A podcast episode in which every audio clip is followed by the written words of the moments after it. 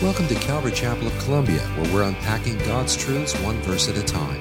And now here's Pastor Tim with today's message. So, uh, remember last week at the end of it, I was like, huh, is God really? You know, I looked at my notes for what was going to be the, the topic for, for this week, and I was like, what is, is God good? That, that was my, that's what I had in my thing. And I, and I was like, I don't remember what that's about, you know? But uh, when I went back and read the questions, I realized, oh, yeah, that's why, uh, that's exactly what we're going to talk about tonight. You know, there's that, there's that Christian cliche thing that we always say, you know, and, it, it, and you know that, I think you know it, but it goes something like this God is good, and the, all the time, and all the time God is good. Yeah. See, she knows it. Somebody knows it, so that's good. But it, it's a statement. No, I wanted you to respond, so. Well, you, yeah, yeah. So, but, but, but it's a statement for Christians, right? I mean, we say it because we believe it. It's something in, you know, that we're, we're, we're speaking out because we believe in it. But to many people in the world, it's a serious question. It's a question Is God really good?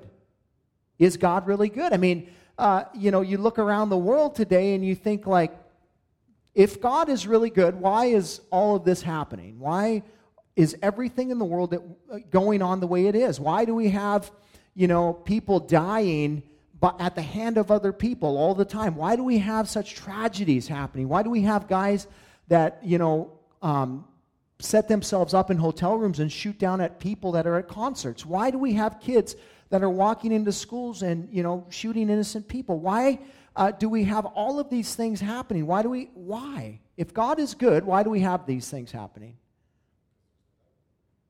Because there is. We have the devil. That, that's my, my point in asking this question, uh, you know, is that we would have a greater understanding of who God is and really how he's interacting. There are those that would say uh, the reason that all this is existing is, is because God has taken his hand off the world and he's not sovereign in every circumstance, in every situation, but he has left it to chance and he's let the devil do whatever he wants to do. No, that's not true.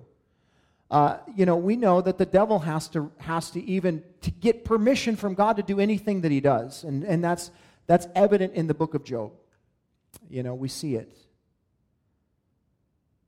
Many people believe that there's no way that God, that God has essentially created the world and set it into motion and has let his hand off of it. If that were the case, uh, we would be in big, big trouble as Christians because the enemy would just devour us. So thankfully, that is not true either you know, what we want to do is look at what the Bible has to say about these things. And specifically, I, I, I think the questions that I was asked regarding this, I kind of summarized these questions into a question.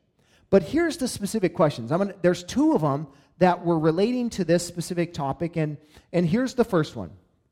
this person said, I was once asked, How can I live for a God who wiped out the earth with Noah and the flood? Enslavement, genocide of cities and their people. Uh, so the question here is how can I live for a God? They're assuming there is a God. So how can I live for a God who would, uh, you know, do such things, who would destroy the world, who would destroy people, who would, you know, allow the, these things, who would command genocide? What, you know, why would I live for a God like that? That's the first question. Then another question was relating to that, almost the exact question how can God wipe out a city and then later curse them with some hardship or disease? So, so both of the questions, I believe, are direct questions relating to the character and the, na- the nature and the character of God. You know, if you boil it down to really what is the what, what are these questions asking? Assuming that there's a God, which we'll talk about in a second, because many people who who make this argument are atheists you know, and this is one of their strongest arguments, actually, but um, about, their, about God not existing. But assuming there is a God, which we obviously believe or we wouldn't be here, but, it's, but, but you know, with that said, you know, why is he allowing these things? Why is, why is he even in some degree orchestrating these things? What, what's the deal there? You know, it's really a question. The core of the question is Is God really good? Is he really good? Is he truly everything he says he is in the Bible? Is he really a good God that, that is for us, that wants to redeem us? Or is he a God who is, you know, he wakes up in bad moods and just decides to destroy things. No. You know, that, that's what we're going to consider. Is God really good? What is his character like? Now, when you look at the, the definition of the word good, and part of what we're dealing with in, a, in our culture today is that this ever changing definitions of things, you know, that we don't know what marriage means today, so we, we, we are constantly changing. Who knows what it will mean in 10 years, to be honest, because we don't know what it means today. Today, we've redefined it to mean something that it didn't mean 40 years ago. So, in the next 10 or 20 years, because we're so progressive and we move so fastly, what will it mean? We don't know because definitions are changing. And uh, when you look at the, the word good in the, the, the Webster Dictionary as of today, this is what it says it's, when it's speaking of a person, it speaks of someone who is of favorable character or tendency. That's what the definition is re- relating to a person, the word good, of favorable character or tendency. So, you know, the question is is God of favorable character or tendency? Is the God that we read about in the Bible really a favorable character or tendency? If you answer yes to that, to whoever it is that you're talking to, the very next question is going to be this Then how is it that a good God could allow evil to happen in the world? Why could he allow all of these, all this suffering, all this disease, all this starvation? If God is really good, why would he allow all these things? Why would he allow them? And again, it's a, it's a question of God's nature and character. Now, before we go any further, this is something that I, I feel personally, uh, you know, strongly about, and I want to preface everything that we're going to talk about from this point forward with this one thought that God needs no rescue and he needs no defense from me or you. God doesn't need our help. To, he's not he's not waiting for somebody to defend his honor. He's not waiting for us to step in and say, "Well, stand up for me." You know, of course we will stand up for him, but he doesn't need it. You know, because God is so so secure in who he is, he's not worried about people who have misnomers about him, have a, have you know, wrong ideas about him. What God will do is reveal himself to people. He'll just begin to reveal the truth to them, and they'll be faced with the truth. They have to respond to that themselves. But, it, you know, when it comes to these kind of topics, the Bible speaks for itself. We, God doesn't need our help to try and defend him. And oftentimes, what happens is, when we get in these conversations, is Christians get upset about, about the conversation. You know, and, and, you know, maybe it's just because oftentimes, to be honest, the questions aren't honest.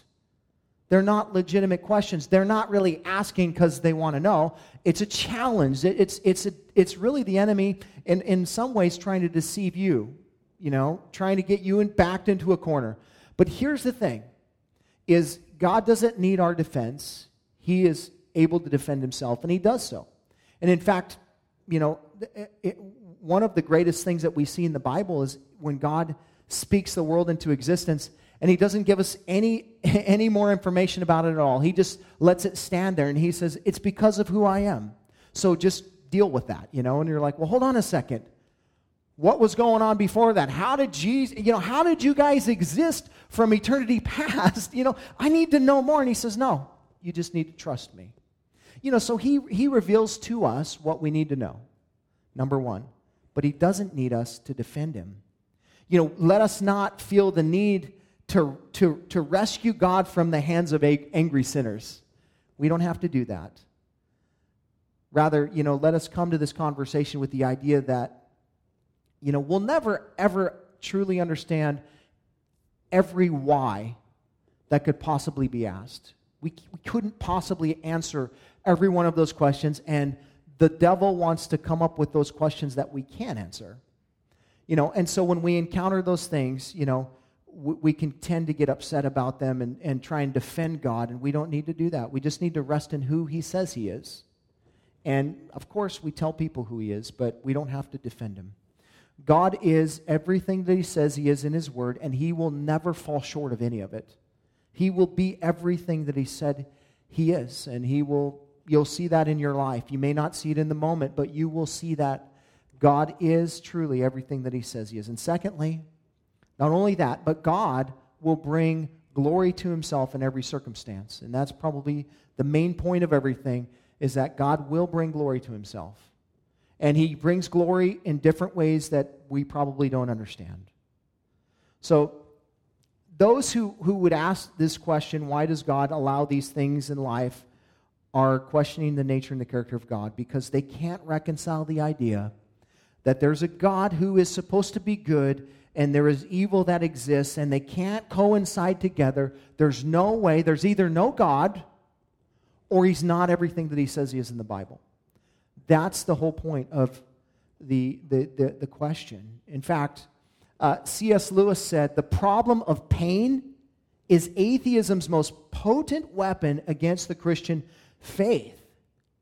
In this, this, this whole concept of suffering and pain and disease and all of that is, is probably the most potent weapon against the Christian faith.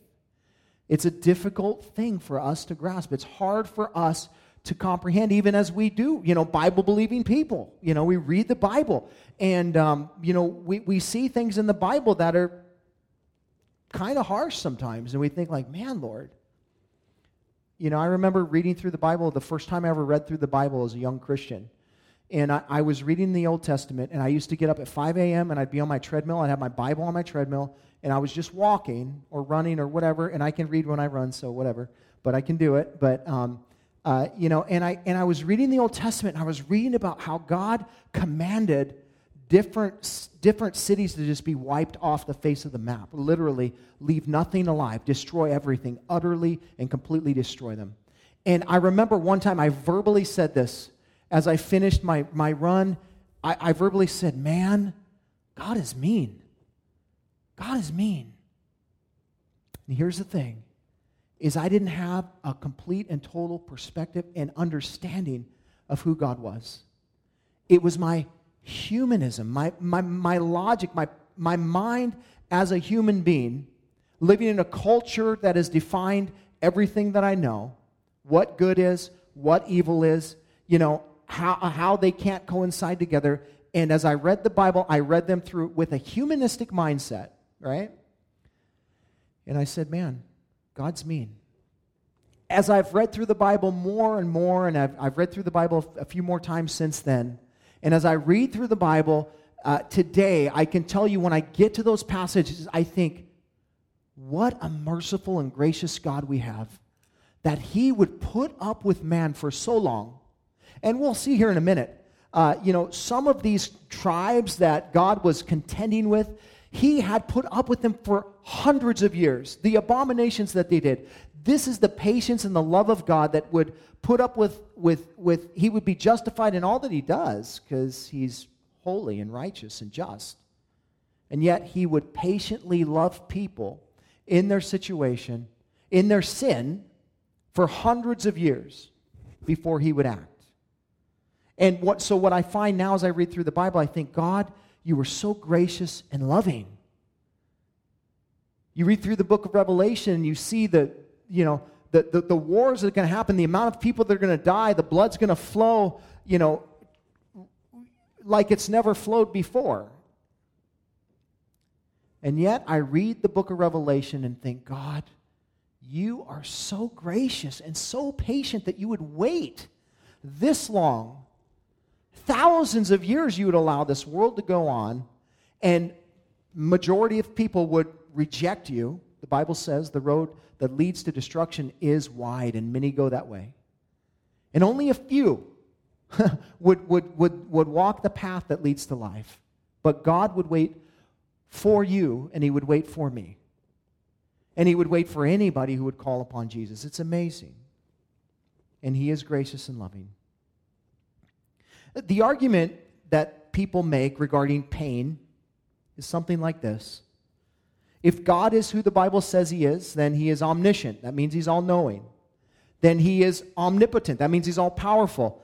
And he is also perfectly good. So why would he allow these things to happen and even orchestrate them?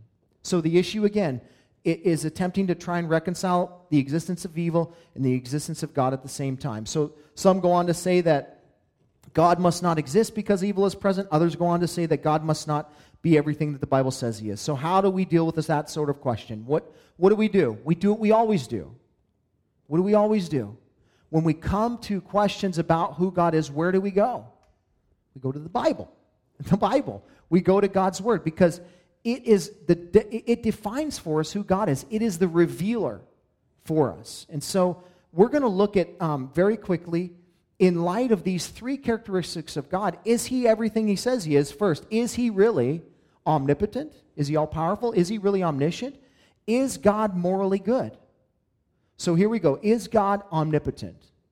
Again, is he all powerful? According to Revelation chapter 19, verse 6, the answer is yes. John writes this Then I heard what seemed to be the voice of a great multitude, like the roar of many waters, and like the sound of mighty pearls of thunder, crying out, Hallelujah, for the Lord God Almighty reigns. It, the title here being used for God, the Almighty, that word Almighty, in the Greek literally means omnipotent. Omni means all, potent, powerful, all powerful. In fact, in the New King James uh, Version, it translates it as such. It renders the passage, For the Lord God omnipotent reigns. The Bible declares three, 263 times in the ESV translation that God is almighty, that he is omnipotent. That means 263 times there is a declaration in the Bible that says that God is omnip- omnipotent, that he is all powerful. That the only way that God can be sovereign, listen, is if he's omnipotent. That's the only way. He can be in control of everything, is if he has the power to do so. He has to be all powerful, he has to be almighty to control every situation. Jesus made it clear that God was omnipotent. He said in Matthew 19 26, with man this is impossible, but with God, listen, all things are possible. Why are all things uh, can be possible because God is all powerful. But if God were not all powerful, he all things would not be possible. The context here is when Jesus was speaking is about salvation. And Jesus said that with man salvation is impossible, but with God all things are possible, including saving the sinner from condemnation. So Jesus made it clear that God was omnipotent. Jesus also told Abraham in Genesis chapter 18, verse 14 Is anything too hard for the Lord? At the appointed time, I will return to you about this time of year, and Sarah shall have a son. Job declared God omnipotent in Job chapter 42, verse 2. I know that, that you can do all things and that no purpose of yours can be thwarted. That means that God is all powerful. Jeremiah said the same thing. Jeremiah 17, 17. Ah, Lord God, it is you who have made the heavens and the earth by your great power and by your outstretched arm. Nothing is too hard for you. Listen, I could go on and on and on. There's multiple, there's many, many more scriptures that declare that God is all powerful, that He is omnipotent. Lest I even mention the fact that God spoke these words, let there be, and there was. Creation. God spoke the world into existence simply with his words. He is omnipotent. Psalm 33 6. By the word of the Lord the heavens were made, and by the breath of his mouth all their hosts. There's no better declaration in all the Bible that God is omnipotent than to look at the creation story. God is omnipotent. Secondly, is God omniscient? Is he all knowing? The Bible declares this with a resounding yes. God knows everything. that might be scary for you. I remember one time we told our kids, my, my wife said, Listen, God knows everything. He's watching you now. And it scared the daylights out of them. They didn't want to go to sleep. They're like, What? Somebody's watching me. They know everything about me. It's true, he does know us. But here's the thing he's a father and he loves us. And he, he's, he's watching us to, to watch over us, to keep us you know, dr- drawn to himself. He, he's looking out for us. But God knows everything. 1 John 3.20. For whenever our heart condemns us, God is greater than our heart, and he knows everything. He knows the minutest detail of our lives, and He even knows the number of hairs on your head. You know that? He cares about us. That's, that's why He knows so much about us. Not only does God know everything about us and everything about the world, but He knows the end of history itself. Isaiah 46, 9 and 10. Remember the former things of old, for I am, the, I am God, there is no other. I am God, there is none like me, declaring the end from the beginning and from ancient times things not yet done, saying, My counsel shall stand, and I will accomplish all my purposes. He knows our very thoughts, even before we speak them. Psalm 139, verse 4. Even before a word is on my tongue, behold, O Lord, you know it altogether. Before you say a word, He knows it. He knows our hearts from afar. He even saw us in the womb. Psalm 139, 1, 1 through 3. O Lord, you have searched me and know me. You know when I sit down and when I rise up. You discern my thoughts from afar. You search out my path and my lying down and are acquainted with my ways. And then in Psalm 139, 15 through 16, my frame was not hidden from you when I was being made in secret intricately woven in the depths of the earth, your eyes saw my unformed substance. In your book were written, every one of them, the days that were formed for me, when as yet there was none of them. Before you were even born, God was thinking about you. He knew you. He created good works for you to walk in. I mean, this God is, He is all knowing, but He is incredibly relational.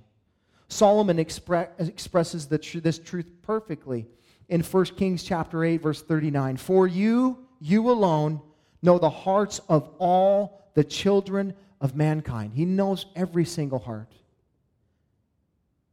The writer of Hebrews said Hebrews chapter 4 verse 13, and no creature is hidden from his sight, but all are naked and exposed to the eyes of him to whom we must give an account. I mean, again, I could go on and on and on with multiples of scriptures that speak about God being all knowing. He's all knowing. That leads us to the final point. Is God morally good? Is God morally good? According to David, the answer is unequivocally yes. First Chronicles chapter 16 verse 34. Oh give thanks to the Lord for he is good for his steadfast love endures forever. The Hebrew word here that David uses here for good is tov, and it literally means good, pleasant, and agreeable, but it also can mean morally good. And that is the context. For he is good. Is he good and pleasant and agreeable? Of course he is, but he's more than that. He is morally good. David wrote on in Psalm 27, verse 13, I believe that I should look upon the goodness of the Lord in the land of the living. Um, you know, how many of you guys have experienced the goodness of God in your life? You know, we all have. If you're breathing today, um, you know, then you're experiencing the goodness of God because we don't deserve that. But God is good. He is morally good. He, he, he, he loves us and he's, he's there. He's drawing us. You know, He is wooing us to Himself. He is a good God uh, God said to Moses in Exodus uh, 33, verse 19, I will make all my goodness pass before you, and I will proclaim before you my name, the Lord. Jeremiah wrote in Jeremiah 33, 11, Give thanks to the Lord of hosts, for the Lord is good, for his steadfast love endures forever. That, that song uh, is repeated over and over in Scripture. Give thanks to the Lord of hosts, for the Lord is good, for his steadfast love endures forever. God is morally good. What does that mean? That means that he does not violate any kind of moral law that he put in place. That's what it means to be morally good. Are we morally good people? We say, actually, don't we say that? You know, like, well, you know, so and so's a morally good person. Well, what does that mean? That means that they're, you know, they're not murdering people, they're not killing people, they're not, uh, you know, selling drugs, and you know, they're not doing you know, all these kinds of things that we define as evil, right? So we will say that person is a morally good person. But here's the thing is we only see the outside. So that's not a true statement. There are no morally good people. Jesus said, there is only one that is good.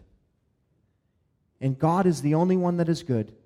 And at that point, someone would say, well, there right there says Jesus, Jesus was proclaiming he is God. No, not Jesus was saying that he only God is good. No, Jesus was saying he was God there, actually. He was declaring the fact that because he is good, he is God.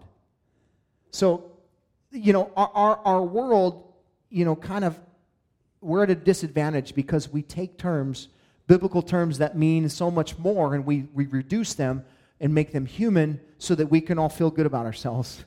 We say, like, yeah, well, that person's a morally good person. They're not stealing, they're not cheating, they're not lying, they're not killing, they're not murdering, they're not doing these things. And yet we have no idea what's going on in their heart. We, we can't say that. But what we can say is that God is morally good. And in fact, it is his moral goodness is defined by his righteousness, the fact that he is righteous. Dr. Michael uh, Williams said this. He said, a, a, a simple Webster's definition of righteousness is morally good, following religious or moral laws. Well, what does the Bible say about God and righteousness? That God is righteous, that He's morally good. Psalm 119, 137 Righteous are you, O Lord, and right are your rules. The word righteous means lawful, just, and right. Right? So He is righteous. Deuteronomy 32, verse 4. The rock, he, his work is perfect, for all his ways are just. A God of faithfulness and without iniquity, just and upright is he. His righteousness is defined, uh, his righteousness declares his moral goodness. He is righteous, and we know that. So we, we see from, from Scripture clearly, and you know, again, we could go on and on, but we see clearly that God is emphatically omnipotent, He is omniscient, and He is perfectly good. He is morally good. So the argument of God not being all of these things is off the table because we just we just debunk that. That is not true. God is everything he says he is. So the only thing left is whether he exists or not. And we know he exists because again the Bible declares that he exists, right? Uh, we wouldn't be here if God didn't exist because creation itself is from God. He created everything with his words. So that is off the table. So where does that leave us?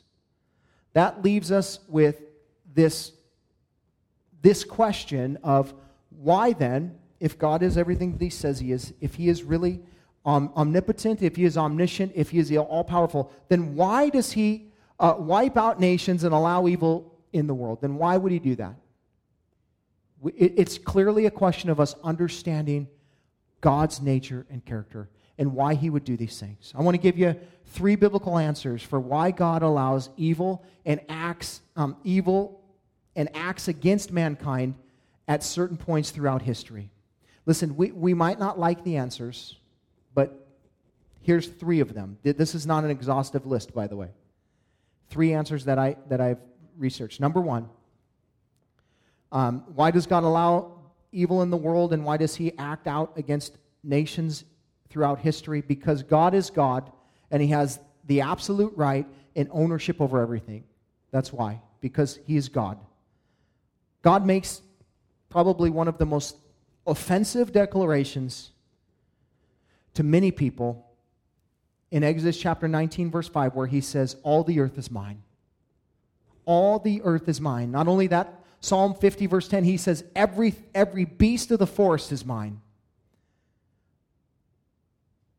The opening line of Scripture declares, In the beginning, God created the heavens and the earth. This is a declaration that all belong to him. Psalm 21, verse 1, or 24, verse 1 declares, the, the earth is the Lord's, and the fullness thereof, the world and those who dwell in it. God created everything, He owns everything, and therefore He, can, he is free to do whatever He wants because He owns it. Isn't that how we walk around our listen my property i can do whatever i want you know. Uh, y- your neighbor right? He uh, this is my property. I can turn my radio up as long as how you know as loud as i want. I could do whatever i want because this is mine. I paid for this. This is my car. These are my clothes. This is my stuff. I can do whatever i want. And we are acting in, a, in an imperfect sovereign way. We're saying this is mine i can do whatever i want with it if i want to you know i've seen people you know take their devices and, you know, throw them, break them. Hey, uh, wh- why'd you do that, man? It's mine. I can do whatever I want. Okay, well, cool, but that was dumb. But, you know, God doesn't work that way, you know. He, he, he's in control of everything because he owns everything. He can do, he can move throughout the world and do whatever he wishes. According to Psalm 115, verse 3, our God is in the heavens. He does whatever he pleases. He does whatever he pleases. Within his sovereign command, God has given man a free will. God is in 100% in control. He can do whatever he wishes. And, and what he does is he gives you and I free will. I will that. Now, in some degree, we like that. We're like, cool, God gave us free will. So we're not robots. We can do what we want. But in, but in other ways, that it was, uh, you know, that backfires on us because our free will is not in, in the context of, you know, God's, you know, doing whatever he pleases. Our free will is in the context of divine law. So it's in the context of divine law. He has chosen to allow man to out, act out sinfully towards him and towards each other, and, uh, you know, since the beginning of time. And we see that in the Garden of Eden, where he commanded Adam and Eve, do not eat of the tree of the knowledge of good and evil. And he gave the command, but he also gave them free will. Because God doesn't want robots. He, you know, that's not love. God, we'll see in a minute. God is love, and love allows people to choose.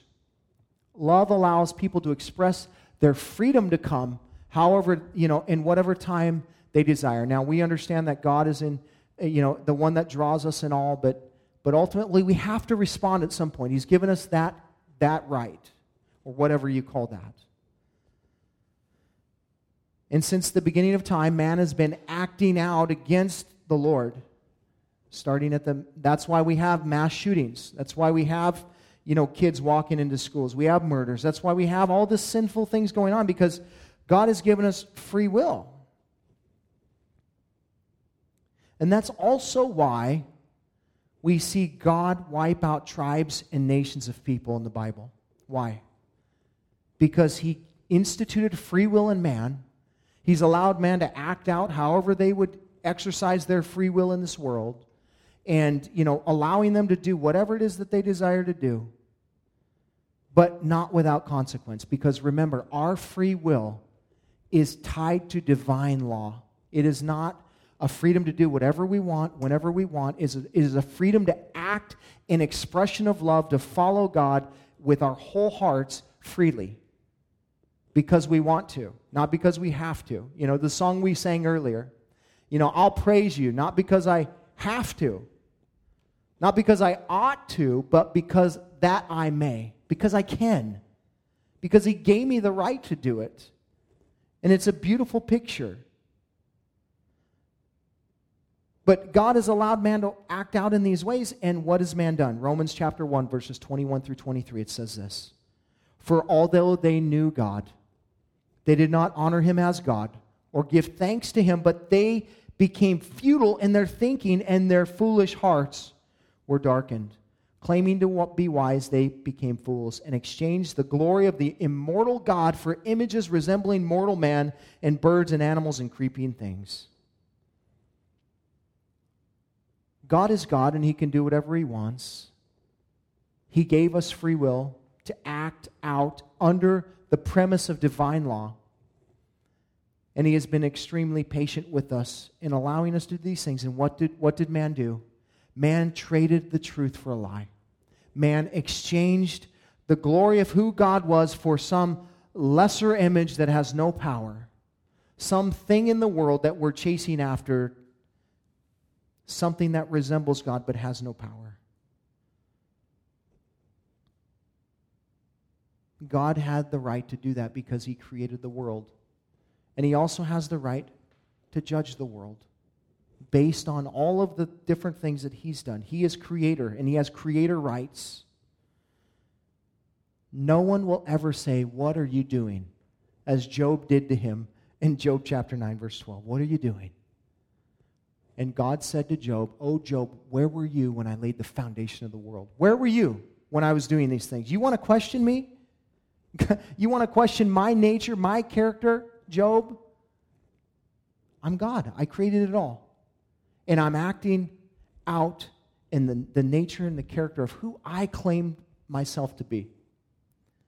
So he's God, number one. He is God, and that's why he can, why these things exist, because he can, um, he's allowed them to happen, and he, he's, he takes action over sin because he has the right to do so. Secondly, because God is patient and just in all that he does. Check this out. Imagine for a moment if we lived in a world where God wasn't patient. And, you know, he didn't he wasn't long suffering towards us. Like he didn't wait for us to respond to him, but he expected immediate response or judgment. How many of us would be here? None of us, because none of us would respond immediately. There would be no redeemed people. God would, would and, and here's the thing God would be 100% just in his acting out in that moment. He would be 100% just in, in, in, in judging the world. However, God doesn't act like that towards us. He is patient towards us. 2 Peter 3 9. The Lord is not slow to fulfill his promise, as some count slowness, but is patient towards you, not wishing that any should perish, but all should come, should reach repentance. Listen, some of, some of us wear God out a lot. I mean, you can't wear God out, but if there's people that wear God out, it's you and me. We wear him out. We're, he's been waiting for years, you know, for us. And, you know, he, and he'll wait. He's patient. There's been people in the history of the world that have, um, that, that God has orchestrated and he's, he's, he's done all kinds of amazing things in their life. And yet they still reject him. They won't, they won't, they won't receive him. And yet, what does the word say? He's patient towards you. He's patient towards you. He is long suffering. Even though he could call us on our debt in a moment, he could say, Tim, you know, he, he waited 24 years for me. He could have called me on, the, on, on day one and said, you know what, your debt is this, and you can't pay it. You are eternally damned. And he would have been just doing that because he, you know, he would, been, he would have been right to do that because he's God and he can do whatever he wants. But he is also just and holy and righteous. And he, he doesn't have to be merciful, but he is. That's part of his attributes. And so he is. But there have been people who have, you know, used their time unwisely and done all kinds of heinous crimes and sins and different things like that. But because of God's patience, have come to Christ later in life. And, you know, it, it's simply, God could have called them on the carpet in the moment, but He didn't. He waited because He's patient. If God would have judged these people immediately, they would have had no hope for forgiveness or redemption. But because God is a God of hope, He gave them hope in the fact that they could be forgiven, just like you and I, that we, if we would come to Christ.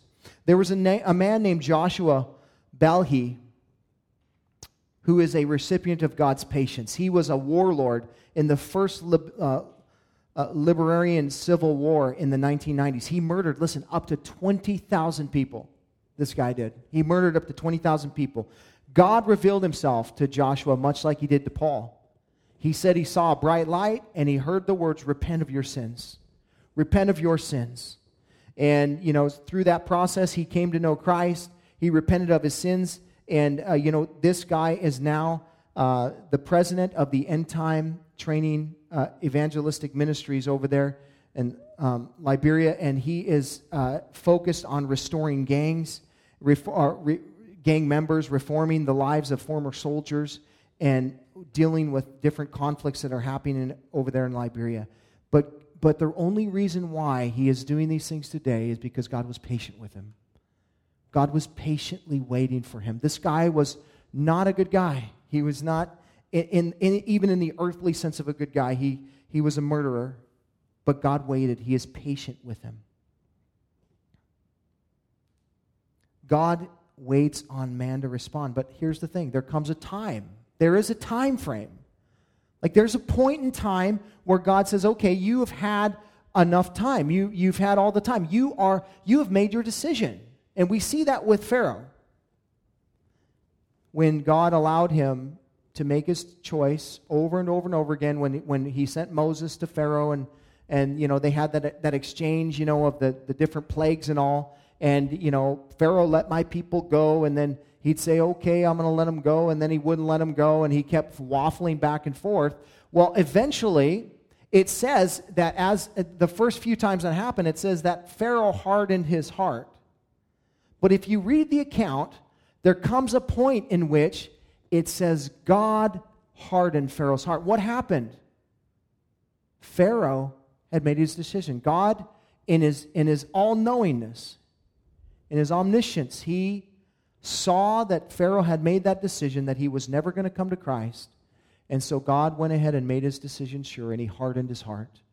And he would never, ever come to Christ. There comes a time in all of our lives where God says, Hey, you are sealed. Your, your fate is sealed. You have made that choice. You are going to do that. And, and it's not that they're, um, God isn't giving people opportunity. He just, he knows the end from the beginning. And he knows those who will follow him, those who won't. And so with that kind of understanding, knowing that there comes a point in time in which somebody will, find, will, will reject the gospel over and over again to the point that they have made their decision, then perhaps it's at that point that God executes judgment on people here on earth. And, you know, it's, it's perhaps that point in which these tribes that we read about, the ites, the different tribes, the Canaanites, the Jebusites, the, you know, all the different ones, the um, Philistines and all these guys, the Amalekites, the per- Perizzites, the whatever, Hivites, the Jebusites, all these, all these different tribes. Perhaps they had made that decision, and God said, Okay, your decision's sure. And, it, and, and at that point, God commanded the, the children of Israel to wipe these people out women, children, infants, animals, everything. How could God do that? How could He do that? Why would He do that? Again, I told you earlier. The point in which God gave Abraham a promise for the land of Canaan, Genesis chapter 15, verse 16, uh, he gave him the promise, and it would be 400 years until that promise would be fulfilled, until God would command Joshua to go in and wipe out the nations, to, to, to literally you know, kick them out, to wipe out some of the cities and some of the people because they were so wicked. But, but here's what God told, Mo, uh, it was 400 years, but here's what God told Abraham. In Exodus chapter 15, verse 16, he said this The iniquity of the Amorites is not yet complete. It would take, listen, the patience of God. If you don't if you don't see that the patience of God, that He is so patient for 400 years, He would wait for their iniquity to be complete. Like he's not, like their evil is not complete yet. Their evil is not complete yet. I'm still trying to reach them. I'm giving them opportunity. But after 400 years, he said, Your, your iniquity is complete. I will cut you off now. You, are, you have completely and totally rejected me, and now I will cut you off. Listen, these people engaged in all kinds of acts of, of you know, just debauchery, incest, infant sacrifice, ritual prostitution, bestiality. They did all of this, and God endured this for 400 years. For 400 years, He allowed them to do these things. And then He finally said, No more. But He prophesied it 400 years earlier. And here's what I know about God in the various different accounts in the Bible that if someone would repent, that God would relinquish that which He set out to do. We see it with Hezekiah. Hezekiah was sick, right? And, uh, you know, God said, You're going to die.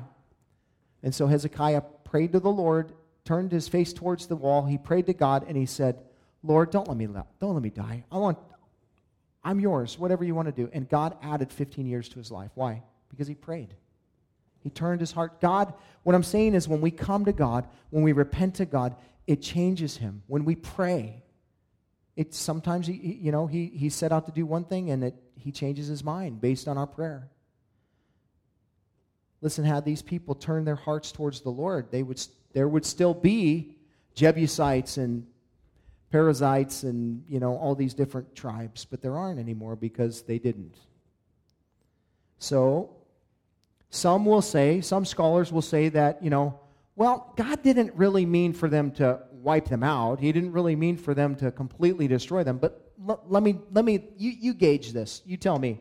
Joshua chapter 10, verse 40. So Joshua struck the whole land, the hill country and the Negeb, and the lowland and the slopes, and their kings. He left none remaining, but devoted to destruction all that breathed, just as the Lord God of Israel commanded. That seems clear. It seems that God commanded Joshua to devote to destruction all things that breathe, everything. And yet, it was in his patience that he did that. But he was just in what he did. Deuteronomy 32, verse 4 The rock, his work is perfect, and all his ways are just. A God of faithfulness and without iniquity, just and upright as he is. Upright is he, I'm sorry. In our culture, would cry, How unfair God is. How unfair he is that he would do these kinds of things. How unjust God is that he would wipe out cities and nations. And yet these people know these verses, and they'll quote these, these verses where God would say, you know, hey, they know them well. But here's the thing is they don't understand the context.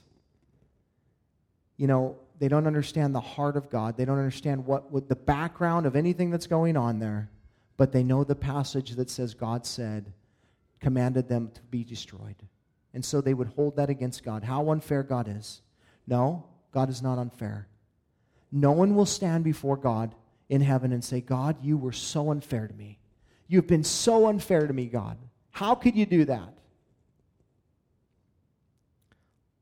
If we find a person that says these kinds of things, you know, that we, we understand that they're, they, don't, they don't have the context of the Bible. And so, because we're we want to give everybody the benefit of the doubt, the doubt. We want to say to them, hey, listen, let's sit down. Let's get some context on the passage. Let me help you understand why God does what he does.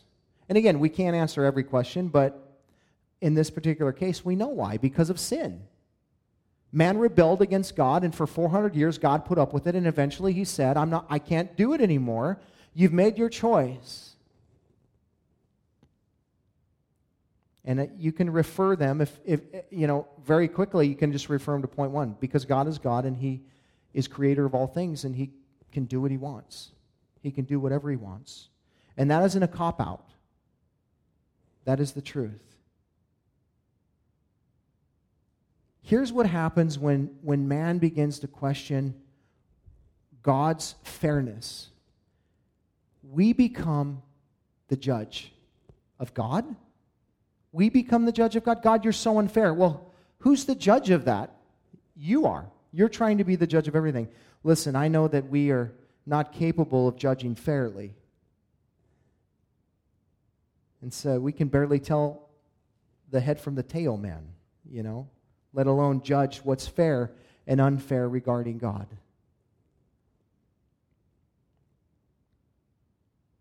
Justin Taylor said this. He said, Although it is ultimately illegitimate to ask if God's ways are just in securing the promised land, it is perfectly appropriate and edifying to seek understanding on how God's ways are just.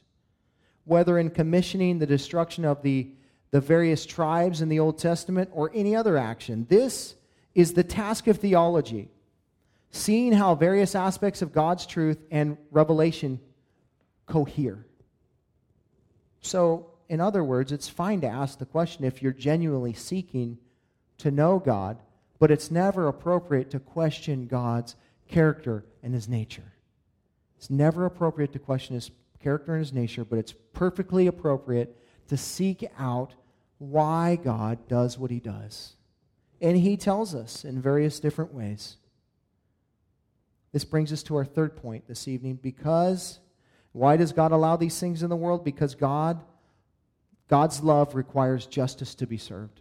God's love requires, requires justice to be served. Many folks consider the attribute of God's love to be in competition with the attribute of justice. They are not.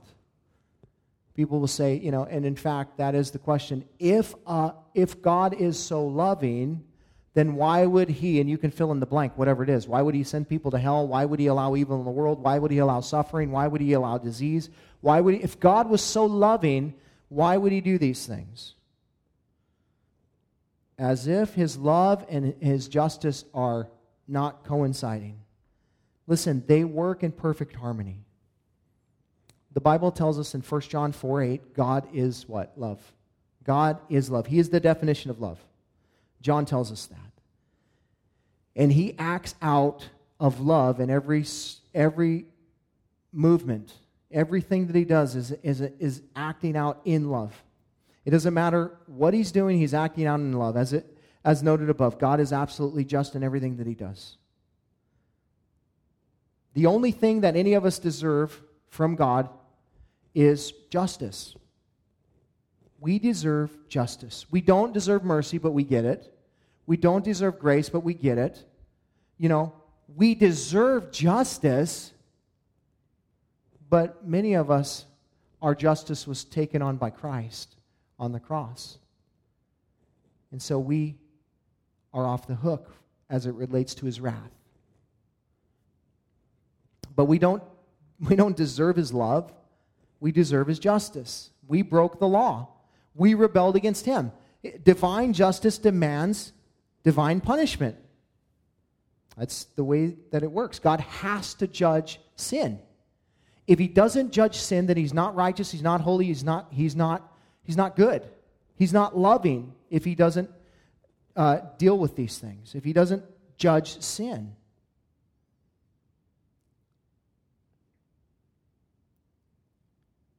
And yet he does because he is acting out in love when he does these things. In it's in his timing and it's it's in his way, but he will act, and it will always be in love. Uh, in, in Exodus chapter 33, verse 19, it tells us that uh, we read it earlier, and he said, I will make all my goodness pass before you. He's speaking of Moses here, and I will proclaim you, uh, re- proclaim before you my name, the Lord and I will be gracious to whom I will be gracious, and I will show mercy on whom I will show mercy. So here's the thing is God can show mercy to whomever he desires to show mercy to, and he can be gracious to whomever he desires to be gracious to. And I would say that every one of us in this room are people that have experienced his mercy and his grace. I, I think he's pretty liberal with his mercy and his grace. So he can choose to exercise them however he desires. But when he does, it's his, his love at work. When he, when, he, when he exercises mercy and grace to us, it's his love at work. But what about wrath then? What about wrath? Is that God's love at work? Well, yes, it is. Yes, it is. I, I, I think John Piper explains it very well. So I'm going to read what he said because I think it's how does God how does God's love and his wrath or justice, you know, how do they work coincidentally together? How are they working in harmony? Here's what he said God's wrath is his love in action against sin. This is counterintuitive, but hear me out. God is love, and God does all things for his glory. 1 John 4 8 and Romans 11 36. He loves his glory above all, and that's a good thing. Therefore, God rules the world in such a way that brings himself maximum glory. This means that God must act justly and judge sin, i.e., respond with wrath. Otherwise, God would not be God. God's love for his glory motivates his wrath against sin. Admittedly, God's love for his own glory is a most sobering reality for many and not good news for sinners. It is, after all, a fearful thing to fall in the hands of the living God. Hebrews 10, verse 31. God is love, and He does everything to, to bring glory to Himself. But He's love, and, he, and that means that when He exercises wrath in the world, that He's motivated by love to do so, but at the same token, He gets glory for it. The Bible says in Proverbs 16, 4, I believe, God uses everything for his own ends, even the wicked for a day of disaster. So one day when he judges the world and, and all these people, unredeemed people, are cast away from him, it will still at the same time bring him glory. Because it, it, it, it magnifies the holiness and the righteousness and, you know, who God is. God, God's love requires him to act justly against sinners. And we see Jesus is the example of that. God's wrath being poured out upon his own son. Ultimately, why? For love's sake. His wrath being executed through love. And he even goes to the point in Isaiah 53 that he says, It pleased me. It pleased me to punish him. Why? He was acting out in love, pouring out his wrath upon his son so that you and I could be redeemed. It's an amazing thing. But it was acted out in love. 1 John 4:10 says this, "In this is love, not that we have loved God, but that he loved us and sent his son to be the propitiation of our sin, to be the satisfaction, to be the, the Lamb of God that takes away the sin of the world. Jesus took your debt and he satisfied it upon, you know, he paid the price for you and I.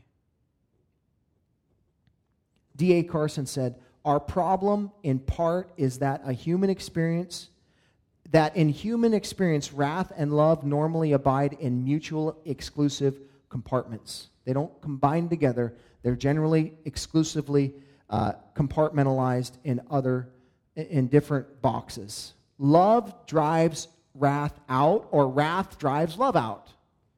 We come closest to bringing them together, perhaps, in our response to a wayward act by one of our children.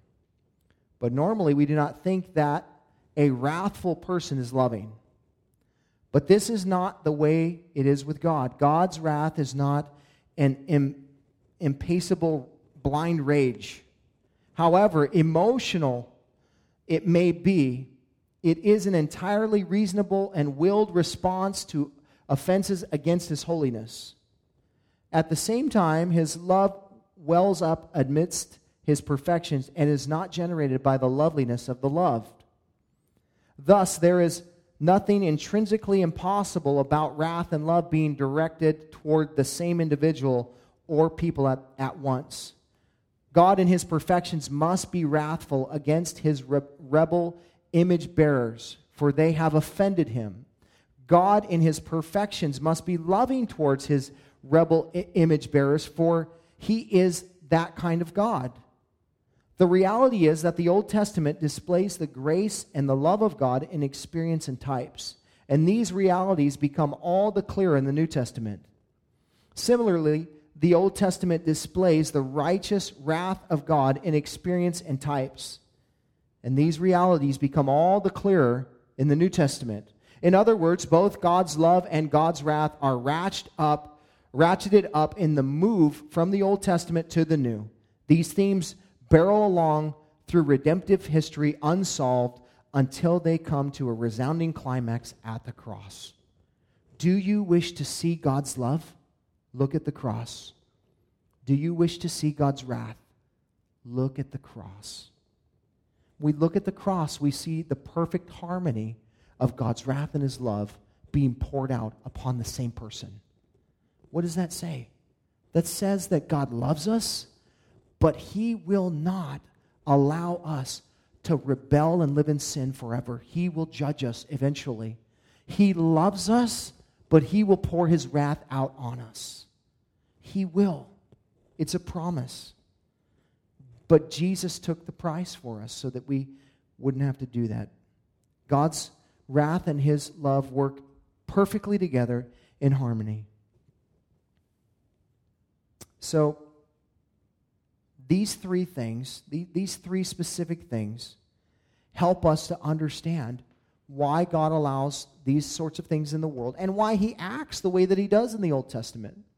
You know, at why he wipes out different cities and people and all these kinds of things. Now, you know, I think the more we dive into understanding who God is, what the Bible says about who he is, how his attributes work together in harmony you know, they're, they're not polar opposite. God isn't, you know, he, he is love and justice, and, and he is merciful, and he's kind, and he's, and he's good, and he's gentle, and he's all these things, but he's also holy and righteous and just, and he has to act, you know, he has to judge sin. So you've got all of these different attributes of God being acted out at the same time. And the more we get to know God, the more we understand his attributes, and the more we understand how they all work together in harmony to make him who he is.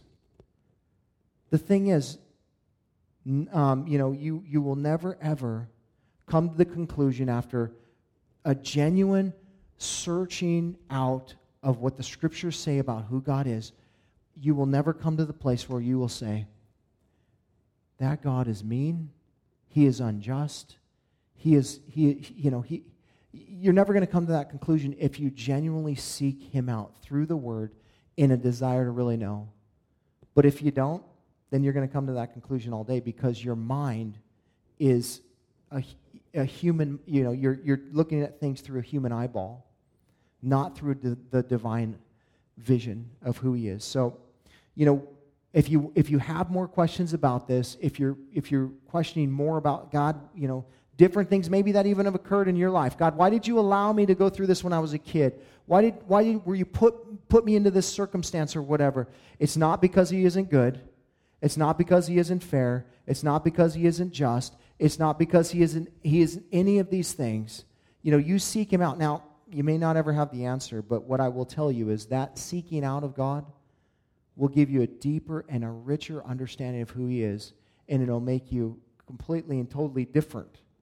God will transform you. I, am telling you from personal experience because I have experienced that in my own life, where I've sought the Lord out, and as I've read the Bible over and over and over again, you know, um, he, he, as I read the Old Testament and I read some of these stories, my, my total mindset is different because I understand him more. I understand his attributes. I understand what he's doing. And I understand how patient and how kind he is and how merciful and, and gracious he really is. So let's pray. Father, we thank you for your word this, this evening, Lord. And we, we went through a ton of scriptures, Lord. We went through so many different things. And uh, I just pray that you would make some sense of all of it, God, that you would use it for your glory, that somehow you would reveal yourself to us through all the things that were spoken here tonight, Lord.